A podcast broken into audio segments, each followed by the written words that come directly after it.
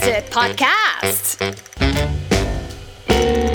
It made my day คุณเคยสังเกตหรือเปล่าคะว่าหลาย ๆ คนที่อยู่ในแวดวงการเงินเนี่ยนะคะ มาจากสายวิศวกร วิศวกรรมนั่นเองนะคะ ง่าย ๆ เลยอย่างปรมาจารย์กรุไอของเราดรนิเวศนะคะแล้วก็อีกหลาย ๆ ท่านเนี่ยก็มาจากสายวิศวกรเหมือนกันนะคะเพราะฉะนั้นเนี่ยเส้นทางในเรื่องของสำหรับคนที่เป็นวิศวกร แล้วมาสู่เส้นทางการเงินเนี่ยเอชีวิตมันเป็นยังไงมันเป็นบางคนเขาก็บอกว่ามันเป็นวิชาชีพที่มีความเกี่ยวเนื่องกันนะคะก็เลยสามารถที่จะมาเชื่อมโยงกันได้ เดี๋ยววันนี้ค่ะบิวมีแขกรับเชิญสายตรงมาจากวิศวกร แต่ว่าปัจจุบันนั้นเนี่ยก็มาเป็นนักวิเคราะห์หลักทรัพย์นะคะ มาอยู่ในสายแวดวงการเงินแบบเต็มตัวเลยนะคะ นั่นก็คือคุณกิตค่ะ กิตพลภัยไพศาลกิจนะคะผู้อำนวยการฝ่ายวิเคราะห์หลักทรัพย์และกลยุทธ์นะคะ จากบริษัทหลักทรัพย์ UOB เคเฮนประเทศไทยจำกัดมหาชนนะคะ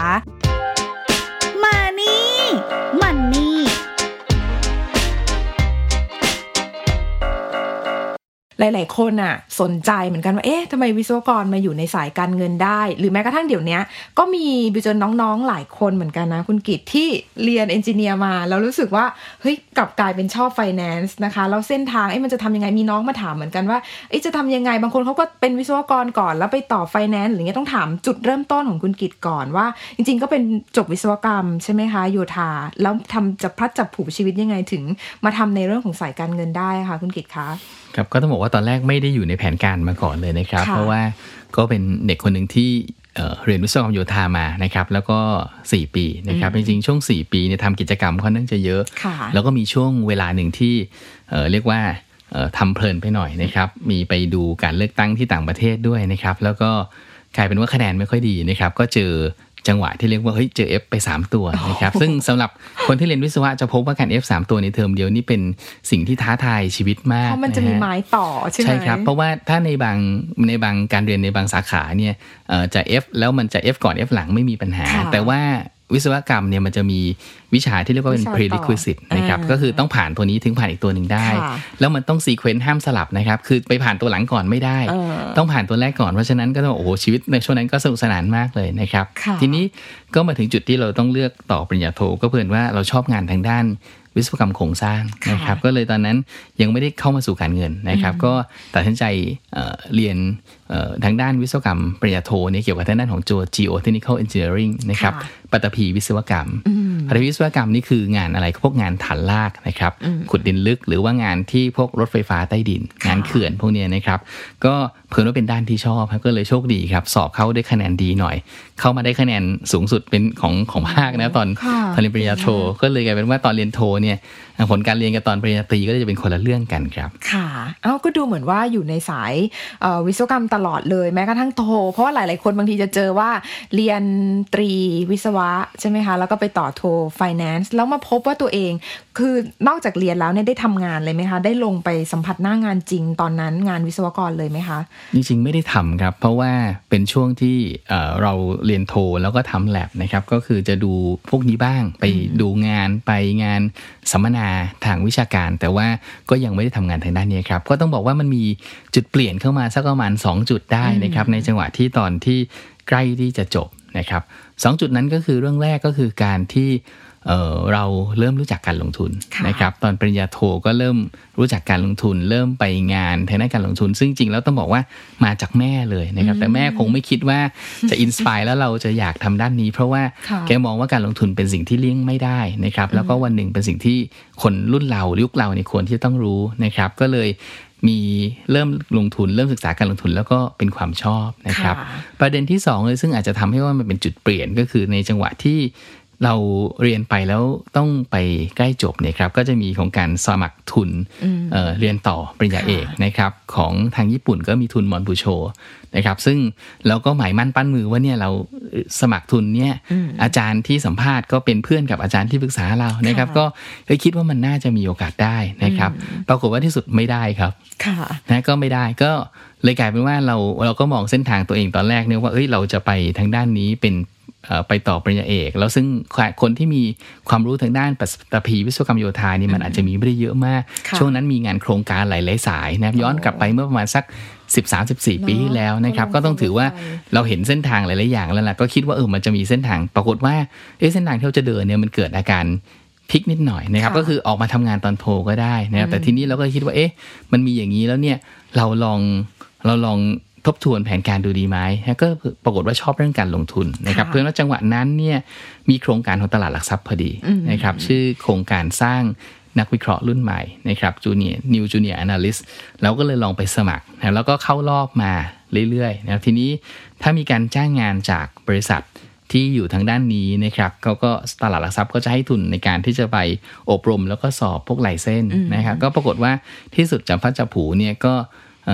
ได้บริษัทหนึ่งที่ตกลงแล้วว่าโอเค เขาสนใจเรานะครับค่ะทีนี้ก็เป็นจุดที่ต้องไปคุยกับแม่แล้ว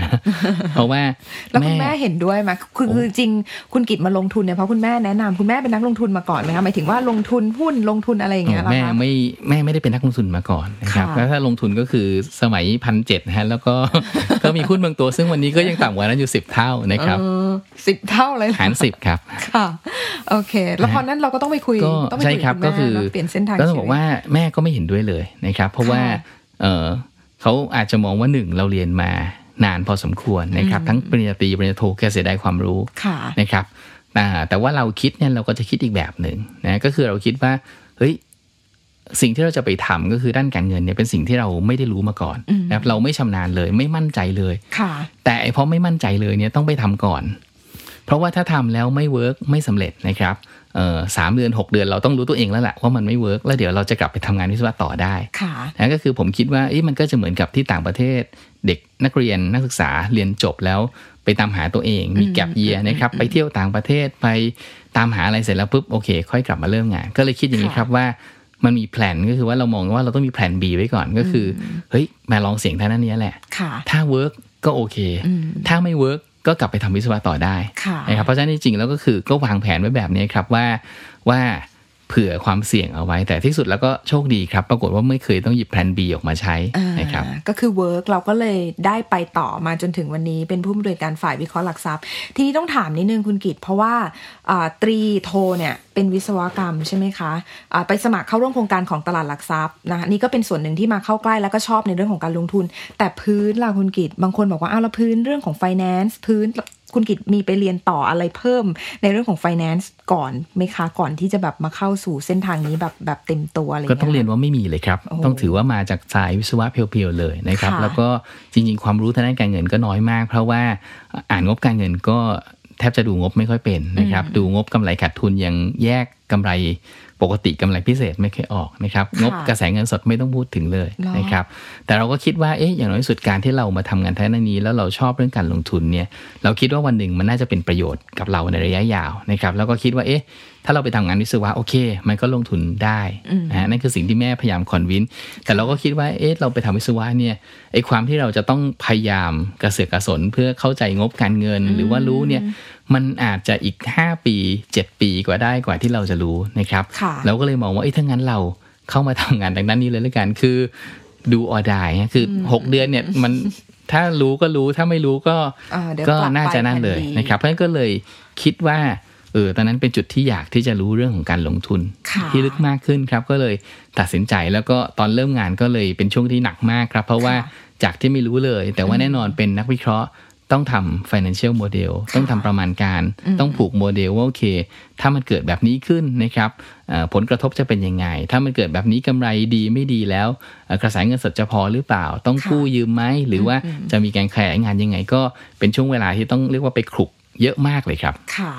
คุณกิตบอกเมื่อสักครู่ว่าต้องกระเสือกกระสนพอสมควร เพราะว่าต้นทุนเราในด้าน finance เนี่ยน้อยกว่าคนอื่น เพราะฉะนั้นต้องถามนิดนึงอันนี้ถามเผื่อน้องๆ หรือคนอื่นด้วย ถ้าเราไม่ได้มีความพื้นพื้นตรงนี้มาเนี่ย เราใช้เวลาการในการเครี่ยวกรรมกับตัวเองเนี่ยทำยังไงบ้างคะ มีมีเคล็ดลับหรือมีวิธีการมาแชร์กันไหมว่า มันต้องมันต้องหนักขนาดไหนต้องต้องหนักกว่าคนทั่วไปขนาดไหนในช่วงแรกอะคะครับก็มี 2 เรื่องนะครับก็คือ 1 ใช้เวลากับ 2 ก็คือต้องวางกลยุทธ์ค่ะนะครับ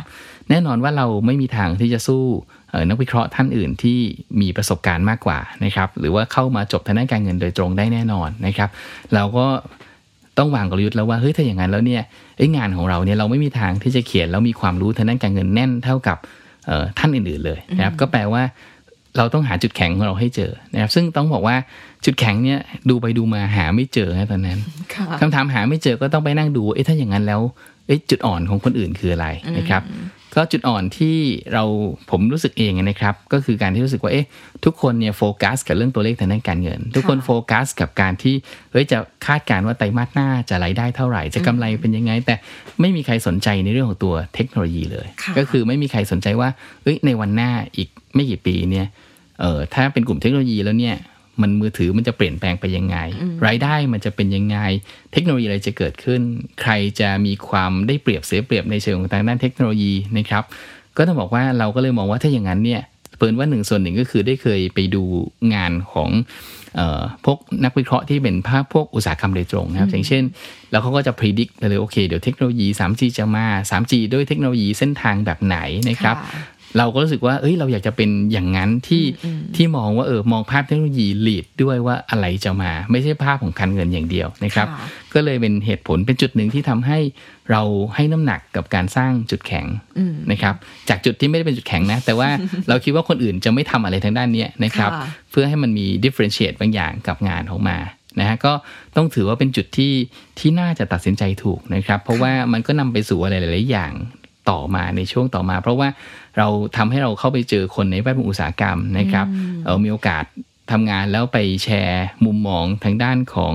เอ่อเกี่ยวกับภาพอุตสาหกรรมโทรคมนาคมให้กับผู้บริหารของอีริกสันนะครับ ก็กลายเป็นว่าในเราทำงานมาประมาณสักสี่ห้าปีตอนนั้น ซึ่งค่ะก็ต้องถือว่ายังจูเนียร์มากนะแต่ว่ากลายเป็นว่าโอเคเขาฟังไอเดียของเราในการที่เรามองเทคโนโลยีผสมผสานกับเรื่องของตัวมุมของการการลงทุนเนี่ยแล้วก็มองในเชิงของตัวภาพกลยุทธ์หลาย ๆ อย่างเนี่ยมันเป็นจุดที่โอเค แล้วก็ได้รับการยอมรับก็ถือว่าเป็นจุดที่ระวางเซจี้ตัวเองมาได้ถูกนะครับค่ะอันที่สองก็คือทำงานหนักฮะเพราะว่าหนักแค่ไหนอะคุณกิตหนักมากครับเพราะว่าวันหนึ่งกี่ย้อนกลับไปยังชั่วโมงไม่อยากจะนึกถึง เพราะว่าเอ่อต้องบอกว่าเนื่องจากไม่มีความรู้ทางด้านนี้นะครับ แล้วก็การทำงานทางด้านสายนี้เนี่ยเอ่อเราไม่มีแต้มต่อนะครับ คือเราไม่สามารถบอกเจ้านายได้ว่า หรือบอก marketing ที่บริษัทได้ว่าเฮ้ยผมไม่ได้จบการเงินนะครับ เพราะฉะนั้นผมขอใช้เวลาเยอะหน่อยนะครับก็คือวันนี้ paper บทวิเคราะห์ไป meeting มาแล้วอะทุกที่ออกหมดเราบอกขอออกพรุ่งนี้แล้วกัน เพราะเรายังไม่เก่งเราพูดไม่ได้นะครับไม่ได้เพราะฉะนั้นก็แปลว่าทุกอย่างมันต้องเสร็จส่วนเวลานอนต้องไปคิดอีกทีเพราะฉะนั้นแปลว่า หลาย ๆ ครั้งเราก็จะต้องปั่นงานถึงสี่ทุ่มบ้างนะครับ เที่ยงคืนบ้าง หรือว่าตอนเช้าอาจจะต้องรีบมาบางทีไม่ได้นอนนะครับ ก็เคยเหมือนกันนะเฉลี่ยนอนปีแรกเนี่ยน่าจะอยู่ประมาณสักสี่ห้าชั่วโมงค่ะก็แปลว่าบางวันเราจะได้นอนเยอะหน่อยนะครับหกชั่วโมงแปดชั่วโมง บางวันเราอาจจะนอนสองชั่วโมง แต่ก็ถือว่าเป็นช่วงเวลาที่ที่บิวอัพอะไรหลาย ๆ อย่างเยอะนะครับ แล้วก็ช่วงนั้นวันเสาร์เข้าออฟฟิศนะครับค่ะวันอาทิตย์ก็เอ่ออยู่บ้านก็อาจจะเปิดคอมนะพอช่วงสักเย็นๆวันอาทิตย์เนี่ยจำได้เลยช่วงนั้นซีรีส์เกาหลีมา ก็ก็ทำโมเดลไปเขียนงานไปแล้วก็ดูซีรีส์ไปครับเออเราก็มีการแบบว่าวาง strategy แล้วก็จัดสรรเวลาสำหรับตัวเองด้วยนะคะนี่ต้องถามนิดนึงว่าเราใช้เวลาในการเซตอัพตัวเองจากแบบสายวิศวะจนมาทำเรื่องของการเงินจนอยู่ตัวเนี่ยใช้เวลาประมาณกี่ปีคะคุณคุณกิตคะ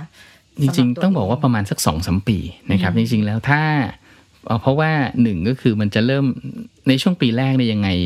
เอ่อทางด้านของการเงินเราจะไม่ใช่จุดแข็งค่ะนะครับแต่ว่าพอทำไปสักสองสามปี เราเห็นบริษัทหลาย ๆ ประเภท เห็นบริษัทที่มีปัญหาทางด้านการเงิน เราก็ค่ะจะเริ่มเข้าใจแล้วว่าเอ้ยคีย์ของบริษัทเนี่ยมันอยู่ที่ตรงจุดไหน ตัวแปรไหนที่มันเปลี่ยนแปลงแล้วเนี่ยเออมันจะเกิดความกระทบ แล้วขณะเดียวกันพอเราเริ่มคาดการณ์หลาย ๆ ไตรมาสนะครับ เวลาเราคาดการณ์ไม่ถูกเราไปดูหลาย ๆ อย่าง เราก็จะเริ่มรู้แล้วว่าเอ้ย บริษัทบริหารยังไง อย่างเช่นกลุ่มมือถือนะครับเอ่อในไตรมาสไหนที่รายได้ไม่ค่อยดีกำไรจะไม่ค่อยแย่นะครับเพราะว่ากลายเป็นว่าช่วงไหนไตรมาสไม่ค่อยดีเขาก็จะลดงบในเรื่องของตัวค่าใช้จ่ายการตลาดนะเพราะฉะนั้นแปลว่าถ้าใครไปคาดลักษณะเอ่อโมเดลพวกนี้แบบที่เรียกว่าตรงตัว เช่น เอ้ย รายได้เขาจะโตนะครับ หรือว่าเท่าไหร่ หรือว่านาทีการโทรเป็นแบบนี้แล้วคาดกำไร ปรากฏว่าจะส่วนใหญ่จะคาดผิดค่ะ เพราะว่าจริงๆ แล้วตัวที่มันดิ้นได้ หรือบริษัทสามารถจะ adjust ได้ มันคือเรื่องของกิจกรรมการตลาด ซึ่งมักจะแปรผันกับภาวะอุตสาหกรรมนั้นพอเราเข้าใจตัวนี้ปุ๊บเราก็จะรู้ว่า เวลาเราเคาะแล้วตัวเลขดูต่ำเกินไป เราก็จะรู้ว่าเฮ้ยบริษัทจะไม่พยายามให้ต่ำขนาดนี้นะครับค่ะเขาจะต้องไปลดค่าใช้จ่ายส่วนอื่น หรือถ้าไตรมาสไหนดีมากๆกำไรเขาก็จะไม่ดีสุดๆ เพราะว่าเขาก็จะรู้ว่าช่วงเวลานั้นเขาใช้จ่ายได้ค่อนข้างจะเยอะ ค่ะ ขอย้อนกลับไปนิดนึงในการวาง strategy ของตัวเอง ที่คุณกิตบอกว่าเราพยายามมองจุดอ่อนคนอื่นและหาจุดแข็งตัวเองไอ้จุดแข็งที่คุณกิตมีเนี่ยจริง ๆ มันได้มาจากเซนส์ของความเป็นวิศวกรไหมเกี่ยวเนื่องกันไหมคือพยายามกำลังคิดว่าการเป็นวิศวกรแล้วมาสายการเงินเราอาจจะมีจุดด้อยในเรื่องของการเงินงบอะไรที่เราสู้คนไฟแนนซ์ไม่ได้ แต่ว่ามันมีบางมุมที่ เอ้ย เราจะมีความโดดเด่นกว่า คือคือตัวนี้ มีคนด้วยะถามอย่างนี้เยอะครับว่า อ๋อเพราะเพราะเพราะหลายคนบอกว่าพอเรา อธิบายนะครับว่าเอ้ยเราวาง strategy แบบนี้ หลายคนก็บอกว่า โอ้ก็นี่ไงเป็นวิศวกรก็ต้องเข้าใจเรื่องเทคโนโลยีได้ดีกว่า แต่ก็ต้องเรียนว่าเอ่อวิศวกรที่เรียนเทคโนโลยีเรื่องนี้เนี่ยคือกลุ่มที่เรียนไฟฟ้านะครับวิศวกรไฟฟ้าค่ะแต่โยธาเนี่ยไม่เกี่ยวกับเรื่องนี้เลยนะครับ โยธาจะเป็นเรื่องของงานคอนกรีตโครงสร้างนะครับ หรือว่าเป็นงานด้านอื่นไปเลย เพราะฉะนั้นไม่ได้เกี่ยว แต่ว่า สิ่งที่มันจะเป็นนิสัยอย่างหนึ่งของวิศวกรก็คือเราอยากจะรู้อะไรที่มันเข้าใจตั้งแต่ต้นจนจบนะครับค่ะอย่างเช่น เราเริ่มทำมือถือในยสิ่งแรกที่ผมทำก็คือผมไปหาหนังสืออ่านว่าเอ๊ะตกลงเรากดมือถือแล้วเนี่ยมันเกิดอะไรขึ้นอืมแล้วกดโบรโทรเสร็จปุ๊บเนี่ยมันเกิดการส่งสัญญาณจากมือถือเราไปที่สถานีฐานยังไงค่ะสัญญาณวิ่งจากไหนไปไหนแล้ววิ่งไปอีกคนยังไงนะครับอ๋อซึ่งซึ่งพอเราเข้าใจอย่างเงี้ยหลาย ๆ ครั้งมันก็ช่วย ทำความเข้าใจเห็นกับภาพบางอย่างนะอย่างเช่น มีช่วงเวลาหนึ่งที่ในอดีตเนี่ยตอนนั้นที่เอ่อทางด้านฝั่งของกลุ่มมือถือก็จะไม่ยอมจ่ายค่าใช้โครงข่ายให้กับทางด้าน TOT นะครับหรือว่าองค์การโทรศัพท์เดิมเนี่ยเราก็เขียนบทวิเคราะห์นะครับว่าเอ่อการที่ TOT ขู่ว่าจะบล็อกเอ่อมือถือหรือค่ายมือถือเป็นสิ่งที่ทำไม่ได้ค่ะเพราะ network หรือระบบโครงข่ายในลักษณะของการวิ่งของการเรียกเนี่ยมันไม่เกี่ยวกันนะครับ เออซึ่งก่อนจะออก paper ก็ส่งไปให้ค่ายมือถือดูด้วยว่า ช่วยเอาไปถามวิศวกรได้หน่อยได้ไหมว่าผมคิดอย่างนี้ผมเข้าใจถูกใช่ไหมก็ปรากฏว่าถูกนะครับเพราะฉะนั้นแปลว่าพอเราเข้าใจในเรื่องนี้จริงปุ๊บซึ่งมันก็จะเป็นจุดที่เราค่อยๆสร้างความรับรู้ของคน เพราะว่าไม่มีใครเขียน paper ในทำนองนี้ทำนองนี้ ทุกคนก็จะเขียนแต่ว่ามันเป็นความเสี่ยงเออมันมีมีโอกาสที่จะมีผลกระทบ แต่ว่าการที่เราไปบอกสิ่งที่มันขัดแย้งกับความเชื่อคนทุกคนเลยว่า บอกไปเลยว่ามันไม่กระทบเนี่ยเป็นสิ่งที่โอเคแล้วแล้ว logic เรามีความหนักแน่นพอว่าเป็นยังไง เราอาจจะเขียนภาพของ network ทั้งหมดไม่ได้ แต่เราค่ะเขียน schematic คร่าวๆได้ว่า เออ มันเป็นยังไงจากมือถือนี้เข้าเซิร์ฟเวอร์ตรงกลางแล้วไปยังไงเนี่ย แล้วมันไม่ผ่าน TOT ได้ก็ต้องบอกว่านั่นก็เป็นสิ่งที่ที่ได้มาจากการที่ตั้งใจว่าจะวาง strategy แบบนี้ครับ ค่ะ มันก็เป็นระบบคิดของ engineer อยู่ดีเนาะฟัง มันอาจจะไม่ได้แบบว่าเขาเรียกอะไรเออไม่คือสาย civil แต่ว่าระบบคิดอะมันก็เอามาปรับใช้ได้นะคุณกิตใช่ไหมะใช่ครับ ก็อาจจะเป็นความที่วิศวกรรู้อะไรแล้วอยากจะเข้าใจกลไกของมันครับ เราฟังเส้นทางประสบการณ์ชีวิตของคุณกิตแล้วเนี่ยนะคะ อยากจะถามนิดนึงเลยเพราะว่าตอนนี้ถ้าสมมติว่าน้องๆหรือหลายคนอยากจะก้าวเข้าสู่เส้นทางการเงิน แต่ว่าตัวเองเนี่ยเป็นวิศวกรมาก่อน เอาแบบเอ่อคำแนะนำจากรุ่นพี่อะอยากจะแนะนำยังไงคะ ว่าเขาควรจะเพิ่มยังไงหรือ ถ้ารู้ตัวเองแล้วว่าชอบนะวันนี้อะจบตรีปุ๊บเราต่อเลยไหมหรือ ส่วนใหญ่ว่าเวลาแนะนำก็จะบอกว่า อย่า เลือกจากทางเลือกที่มีอยู่นะครับ คือต้องบอกว่าน้องๆหลายคนเนี่ยปัญหาก็คือเก่งนะครับค่ะพอเก่งมากๆแล้วมักจะมีทางเลือกซึ่งเลือกได้นะฮะซึ่งเวลามีทางเลือกปุ๊บก็จะเกิดเวลาสมัครงานเราก็จะได้งานที่หนึ่งที่สองที่สามนะครับ แล้วเราก็จะชั่งน้ำหนักโดยการเลือกงานที่ได้เงินเดือนสูงสุดนะครับแต่ว่าจริงๆแล้วงานที่ได้เงินเดือนสูงสุดเนี่ยบางทีมันพาเราไปเป็นอะไรที่ไกลจากที่เราเคยตั้งใจว่าเราอยากจะเป็นค่ะนะครับ ผมชอบเล่าให้คนฟังว่า เออเวลาเราไม่รู้เส้นทางนะเพราะจริงๆแล้วเวลาเราทำอะไรแบบเนี้ยมันเส้นทางแต่ละคนมักจะไม่ค่อยเหมือนกัน เราไม่ค่อยรู้หรอกแต่เรารู้ว่าปลายทางมันอยู่ที่ตรงไหน ยกตัวอย่างเหมือนกับว่าเราผมเดินเข้ามาจะมาหาตึกตึกหนึ่งที่ชื่อว่าตึกปฏิบัติการอ่านนะครับอะคนก็อาจจะบอกว่าเอ่อคนอาจจะชี้ไปว่านี่ไงตึกเนี้ยที่มัน เอออยู่ตรงเนี้ยเห็นยอดอยู่ไกลๆนะครับค่ะทีนี้เนื่องจากเราไม่รู้ทางเลยเราก็เดินครับ ทีนี้พอเราเดินปุ๊บเนี่ยถึงแม้เราจะไม่รู้เส้นทาง แต่ว่าเราเดินปุ๊บเฮ้ยเออตึกนี้มันดูใหญ่ขึ้นเรื่อยๆมันแสดงว่าเราเดินมาถูกทางมันใกล้นะแล้วแต่พอเรายิ่งเดินปุ๊บเฮ้ยทำไมตึกนี้มันห่างไปเรื่อยๆวะแสดงว่าเออเราเดินผิดทางนั้นเราอาจจะรู้ไม่รู้ทาง แต่เราจะรู้ว่าเป้าเราอยู่ตรงไหนฉะนั้นตราบใดที่เรารู้ว่าเป้าอยู่ตรงไหนเนี่ยเราจะเดินไปเดินมา ถ้าผิดเราจะรู้ตัวเราจะกลับมาได้ค่ะนั้นปัญหาก็คือว่า ถ้าเรารู้เป้าแล้วเราพยายามจะเดินไปหาเป้าเนี่ยไอการเลือกบางอย่างที่จะเข้าใกล้เป้าเราเนี่ยมันอาจจะไม่ใช่ทางเลือกที่ดีที่สุดในตอนแรกนะครับ เพราะฉะนั้นแปลว่าเราอาจจะเลือกงานที่มันมีโอกาสที่ทำไมฮะถ้าอยากทำงานทางด้านการเงิน เราอาจจะเลือกงานประเภทที่โอ้บางอันงานดีมากครับ แต่ว่า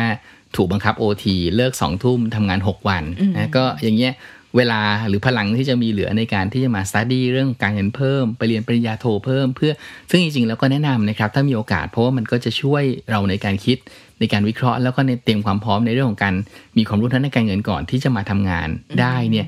ค่อนข้างที่จะดีนะครับ แต่ว่าถ้าเราไปเลือกงานที่แบบเฮ้ยเลือกเงินอย่างเดียวบางทีเวลาค่ะไม่เหลือแหละ แต่บางทีเราเห็นปลายทางปุ๊บเอ้ยเราเลือกอะไรที่แบบโอเค มีโอกาสที่จะมีเวลานะครับหรือบางทีโอเค ที่ทำงานสองที่ที่นี่ไปอยู่นนทบุรีเลยรายได้ดี แต่ว่าอันเนี้ยอยู่ในเมืองรายได้ด้อยกว่า แต่ว่าทำไมครับมีโอกาสที่จะเรียนโทได้ ไปเรียนโทได้ทันเวลาอย่างเงี้ยมันก็อาจจะกลายเป็นทางเลือกที่ดีกว่า เพราะฉะนั้นสิ่งสำคัญที่ถ้าอยากจะแนะนำนะครับก็คือหนึ่งแนะนำว่าโอเค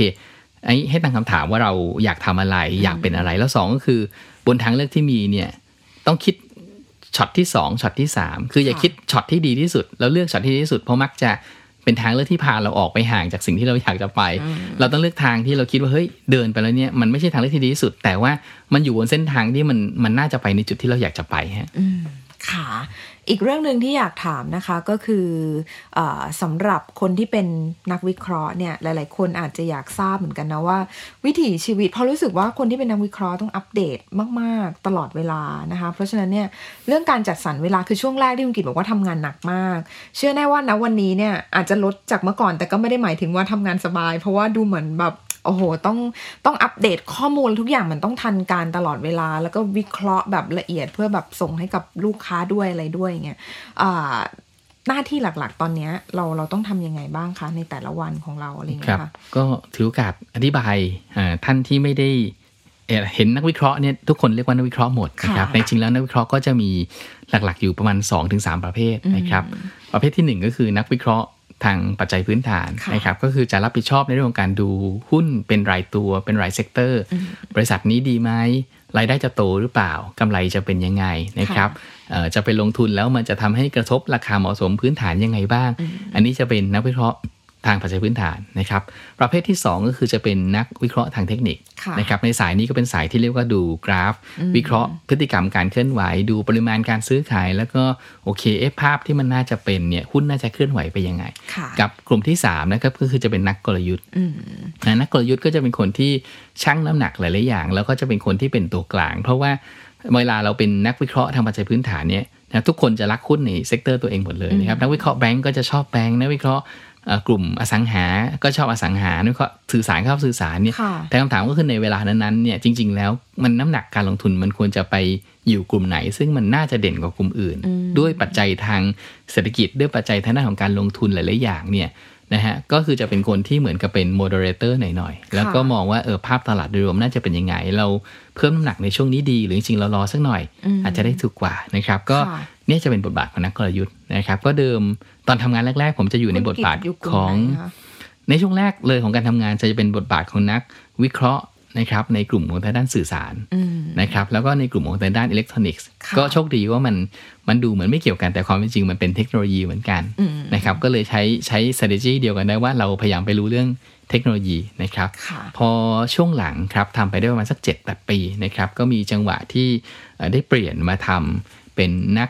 กลยุทธ์การลงทุนนะครับ ซึ่งบทบาทก็จะเปลี่ยนแปลงไปเลย เพราะว่าเวลาเราทำหุ้นพื้นฐานเนี่ยโฟกัสมันจะเป็นเรื่องของตัวภาพของประมาณการกำไรขาดทุนราคาค่ะเหมาะสม แต่พอมาเป็นเรื่องของตัวนักกลยุทธ์ปุ๊บ โฟกัสที่มันเพิ่มขึ้นมาจะเป็นเรื่องของตัวจังหวะเวลาด้วยกับช่วงเวลานั้นเอ่อควรจะลงทุนหรือช่วงเวลานั้นควรที่จะรอก่อนนะครับก็แล้วก็ขณะเดียวกันประเด็นของการเป็นนักกลยุทธ์การลงทุนเนี่ยมันจะมีความไดนามิกมากขึ้นในเรื่องของตัวการทำงาน เพราะว่าหลายๆอย่างเราแพลนไม่ได้นะครับนักวิเคราะห์พื้นฐานเนี่ยหลายๆครั้งทำงานแล้วเรา plan ได้นะครับว่าโอเค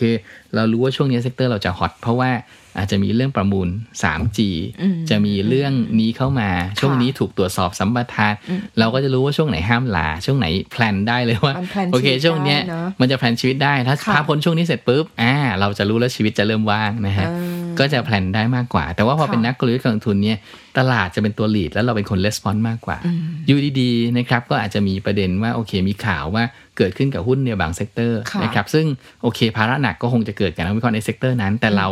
ในฐานะของนักกลยุทธ์ก็เป็นคนที่ต้องต้องสื่อสารกับผู้ลงทุนด้วยนะครับแล้วก็หลายๆครั้งมันก็จะเป็นเรื่องเรื่องมันก็จะเกิดขึ้นกับไม่ใช่ sector เดียวนะครับแต่ค่ะเป็นภาพที่มันอาจจะกระทบหลาย sector นะครับก็เลยทำให้ บทบาทเนี่ยจะไปอยู่ในจุดที่เรียกว่าต้อง dynamic มากขึ้น หลักๆนะครับทำอะไรบ้าง อันแรกเลยก็คือตื่นนอนทั้งตื่นนอนเนี่ยสิ่งที่ทำก็คือ ตื่นปุ๊บเนี่ยต้องแบบว่าดูข้อมูลหรือต้องไปดูตลาดต่างประเทศบทวิเคราะห์ต่างประเทศนู่นนี่อะไรขนาดนั้นเลยไหมคะครับตื่นแรกสิ่งที่ทำตอนแรกก็คือสไลด์มือถือนะครับตื่นมาปุ๊บก่อนที่จะเดินไปอาบน้ำนี่คือต้องสไลด์มือถือก่อนนะครับว่าโอเคเอ้ตลาดโลกเป็นยังไงปิดยังไงค่ะ ตัวหลักๆ ดัชนีหลักๆ ในช่วงเวลานั้นที่เขาสนใจกัน ไม่ว่าจะเป็นอะบางช่วงเป็นหุ้นสหรัฐ บางช่วงเป็นดาวโจนส์บางช่วงเป็นดัชนีความเสี่ยงนะครับ บางช่วงเป็นอัตราผลตอบแทนพันธบัตรเนี่ยค่ะเฮ้ยเป็นยังไงแล้วข่าวหัวหลักๆเนี่ยเขามองเรื่องอะไรกันอยู่ในช่วงเวลานั้น แล้วระหว่างอาบน้ำจะได้คิดไปด้วยค่ะคือระหว่างอาบน้ำเราจะได้เบรนว่าโอเคตกลงที่มันเกิดอย่างนี้ยเนี่ย เออเนี่ยเรียบเรียงความคิดว่ามันเกิดเพราะอะไรนะเพราะบางครั้งบางตัวมันก็ไปทางเดียวกันบางตัวขัดแย้งกันคำถามค่ะคือ ถ้าขัดแย้งกันเนี่ยมันมีความหมายหรือมีคนคิดอะไรบางอย่างอยู่หรือเปล่าอืมนะครับนั่นเป็นสิ่งที่เราทำในช่วงของการอาบน้ำไปนะครับค่ะอันอาบน้ำไปแล้วก็พอเสร็จแล้วเนี่ยระหว่างที่ขับรถก็จะคิดเรื่องนี้เป็นส่วนหนึ่งในชีวิตประจำวันมันจะเป็นไม่ส่วนหนึ่งลุดเลยที่นะที่มันก็คืจะไหลุดอยู่กับเรานะครับ แล้วก็เออระหว่างขับรถเนี่ยโอเค มันก็จะคิดต่อนะพอไปถึงอค่ะอฟฟิศบางทีมันก็จะเริ่มเริ่มได้ไอเดียคร่าวๆ แล้วโอเคว่า เออเราคิดว่ามันจะเป็นแบบนี้แล้วมันน่าจะเป็นอย่างนี้ต่อนะครับค่ะแล้วแต่ว่าแล้วก็มาดูประเด็นข่าวในประเทศเพิ่มเติมครับว่ามีส่วนไหนไหมหรือว่าอยู่ดีๆอะมีรัฐมนตรีมาพูดเรื่องอะไร มีปลัดกระทรวงมาพูดเรื่องนี้ หรือมีประเด็นบางอย่างที่ควรจะต้องเตือนนักลงทุนนะครับค่ะหรือบางครั้งอาจจะเป็นประเด็นทางด้านของตัวอ่า ปัจจัยที่มันอาจจะเข้ามาระยะสั้น เช่นอ่าหุ้นเพิ่มทุนของหุ้นบางตัว ซึ่งซึ่งเพิ่มทุนราคาต่ำมากๆ จะเริ่มเข้าซื้อขายเนี่ยอืมอ่าต่อให้ภาพระยะยาวของหุ้นตัวนั้นดีในเชิงพื้นฐาน แต่ว่าในเชิงกลยุทธ์เราอาจจะต้องเตือนนักลงทุนว่าเอ๊ะระยะสั้น ๆ มันอาจจะมีแรงเทคโปรฟิตมีแรงทำกำไรนะค่ะบางอย่างไม่ใช่เรื่องในเชิงพื้นฐาน อย่างเช่นหุ้น AWC เข้าตลาดนะครับอืมเอ๊ะราคาค่อนข้างจะแพงแล้วเนี่ยร้อนแรงเลยเออคร่าวๆมันน่าจะเป็นยังไงค่ะนะครับหรือว่าผลตอบรับในตอนที่มันเข้ามาเนี่ย นะครับหลังจากที่มีการจัดสรรการจองไปแบบนั้นแบบนี้แล้วเนี่ยเอ๊ะมันน่าจะเป็นยังไง ถ้าใครอยากซื้อจะรอไหมหรือว่าเออควรที่จะดูเลยก็หลายๆอย่างครับจะเป็นเรื่องที่ที่ทำงานแล้วก็มันจะอยู่กับข้อมูลไปเป็นจังหวะหนึ่งของเรานะครับ ค่ะ เพราะฉะนั้นเนี่ยก็เรื่องของการจัดสรรเวลาก็น่าจะสำคัญมากอย่างหนึ่งสำหรับการเป็นนักวิเคราะห์ถามนิดนึงเมื่อสักครู่คุณกิตพลบอกว่านักวิเคราะห์จะมีประเภทเนาะใช่ไหมคะคุณกิตบอกว่าจะมีประเภทหนึ่ครังบสองสามจริง ๆ แล้วเนี่ยเขามีลำดับขั้นไหมว่าจะต้องเป็นนักวิเคราะห์ประเภทนี้ก่อนถึงจะขยับมาเป็นนักกลยุทธ์ได้หรือบางคนก็มาแล้วก็เป็นนักกลยุทธ์เลยอะไรอย่างอ๋เงี้อยจริง ๆ ไม่มีนะจริง ๆ ไม่มีนะครับต้องบอกว่าเพียงแต่ว่าส่วนใหญ่แล้วนักกลยุทธ์มักจะเป็นนักวิเคราะห์กันมาก่อน เพราะว่า เวลาการที่จะมาดูกลยุทธ์เนี่ยหมายถึงว่าหนึ่งเราต้องค่อนข้างจะพอรู้เรื่องในหลาย ๆ sector นะครับเพราะว่าเนื่องจากพอมาอยู่ตรงกลางที่ต้องชั่งน้ำหนักหลาย sector หรือว่าค่ะต้อง react กับนักลงทุนเนี่ยการที่เราเป็นนักวิเคราะห์มาก่อน เข้าใจเอ่อปัจจัยพื้นฐานหลายๆอย่างมาก่อนเนี่ยนะครับหลายครั้งมันช่วยได้ เพราะว่าบางครั้งเออบางเรื่องเนี่ยมันต้องใช้เวลาในการที่จะหาข้อสรุปนะครับหรือว่านักวิเคราะห์อาจจะต้องการนักวิเคราะห์พื้นฐานต้องการข้อมูลระดับหนึ่งแต่ว่าในฐานะของนักกลยุทธ์ปุ๊บ บางครั้งเราก็จะมีวิธีคิดของเราในการที่จะประเมินผลกระทบแบบคร่าวๆไปก่อน เช่นบวกหรือลบนะครับคร่าวๆไปก่อนว่าเออมันน่าจะในระดับไหนยังไง ซึ่งซึ่งมันก็จะมีโลจิกความคิด เพราะฉะนั้นก็ต้องบอกว่าไม่ได้บังคับนะครับเพียงแต่ว่าเพราะว่ามีมีหลายท่านหรือว่าเพื่อนที่อยู่ในวงการทุกวันนี้ครับบางท่านก็จะเป็นคนที่มาจากสายของการทำเอ่อเรื่องหุ้นรายตัวนะครับค่ะบางท่านมาเข้าสายสู่การเป็นนักกลยุทธ์เลย แล้วก็ทำได้ดีนะครับ ก็มี แต่ว่าต้องบอกว่าเอ่อสิ่งสำคัญก็คือเอ่อการที่รู้บทบาทของของตัวเองเนะครับว่าจะต้องทำยังไง เพราะว่าสิ่งที่มันจะยากอย่างหนึ่งก็คือ ในการรับมือกับอารมณ์ความรู้สึกของนักลงทุนก็ดีนะครับ การรับมือกับนักข่าว ซึ่งนักข่าวบางท่านก็ต้องบอกว่า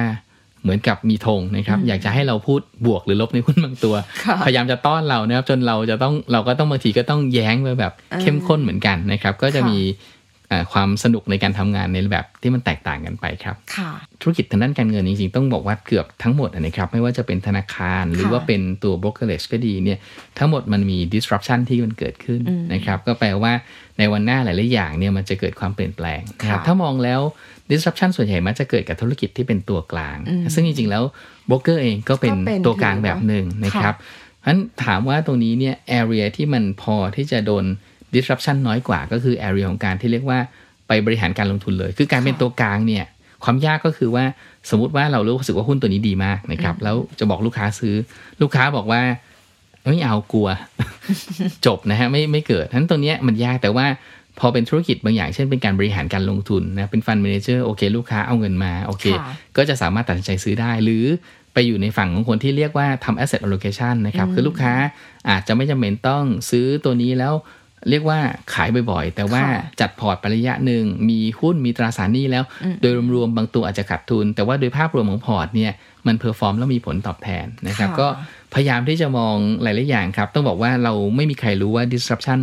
มันจะมาถึงเราเมื่อไหร่ หรือว่ามันจะกระทบยังไง แต่ว่าสิ่งที่ทำได้ก็คือโอเค ก็พยายามที่จะเตรียมตัวรับ ความเปลี่ยนแปลงฮะค่ะอันนี่ก็เป็นต้นแบบที่ดีที่เรียนรู้อยู่ตลอดเวลาด้วยนะคะ ก็วันนี้ต้องขอบคุณคุณกิตมาก ๆ เลย ที่มาแชร์ประสบการณ์ทั้งมุมมองของ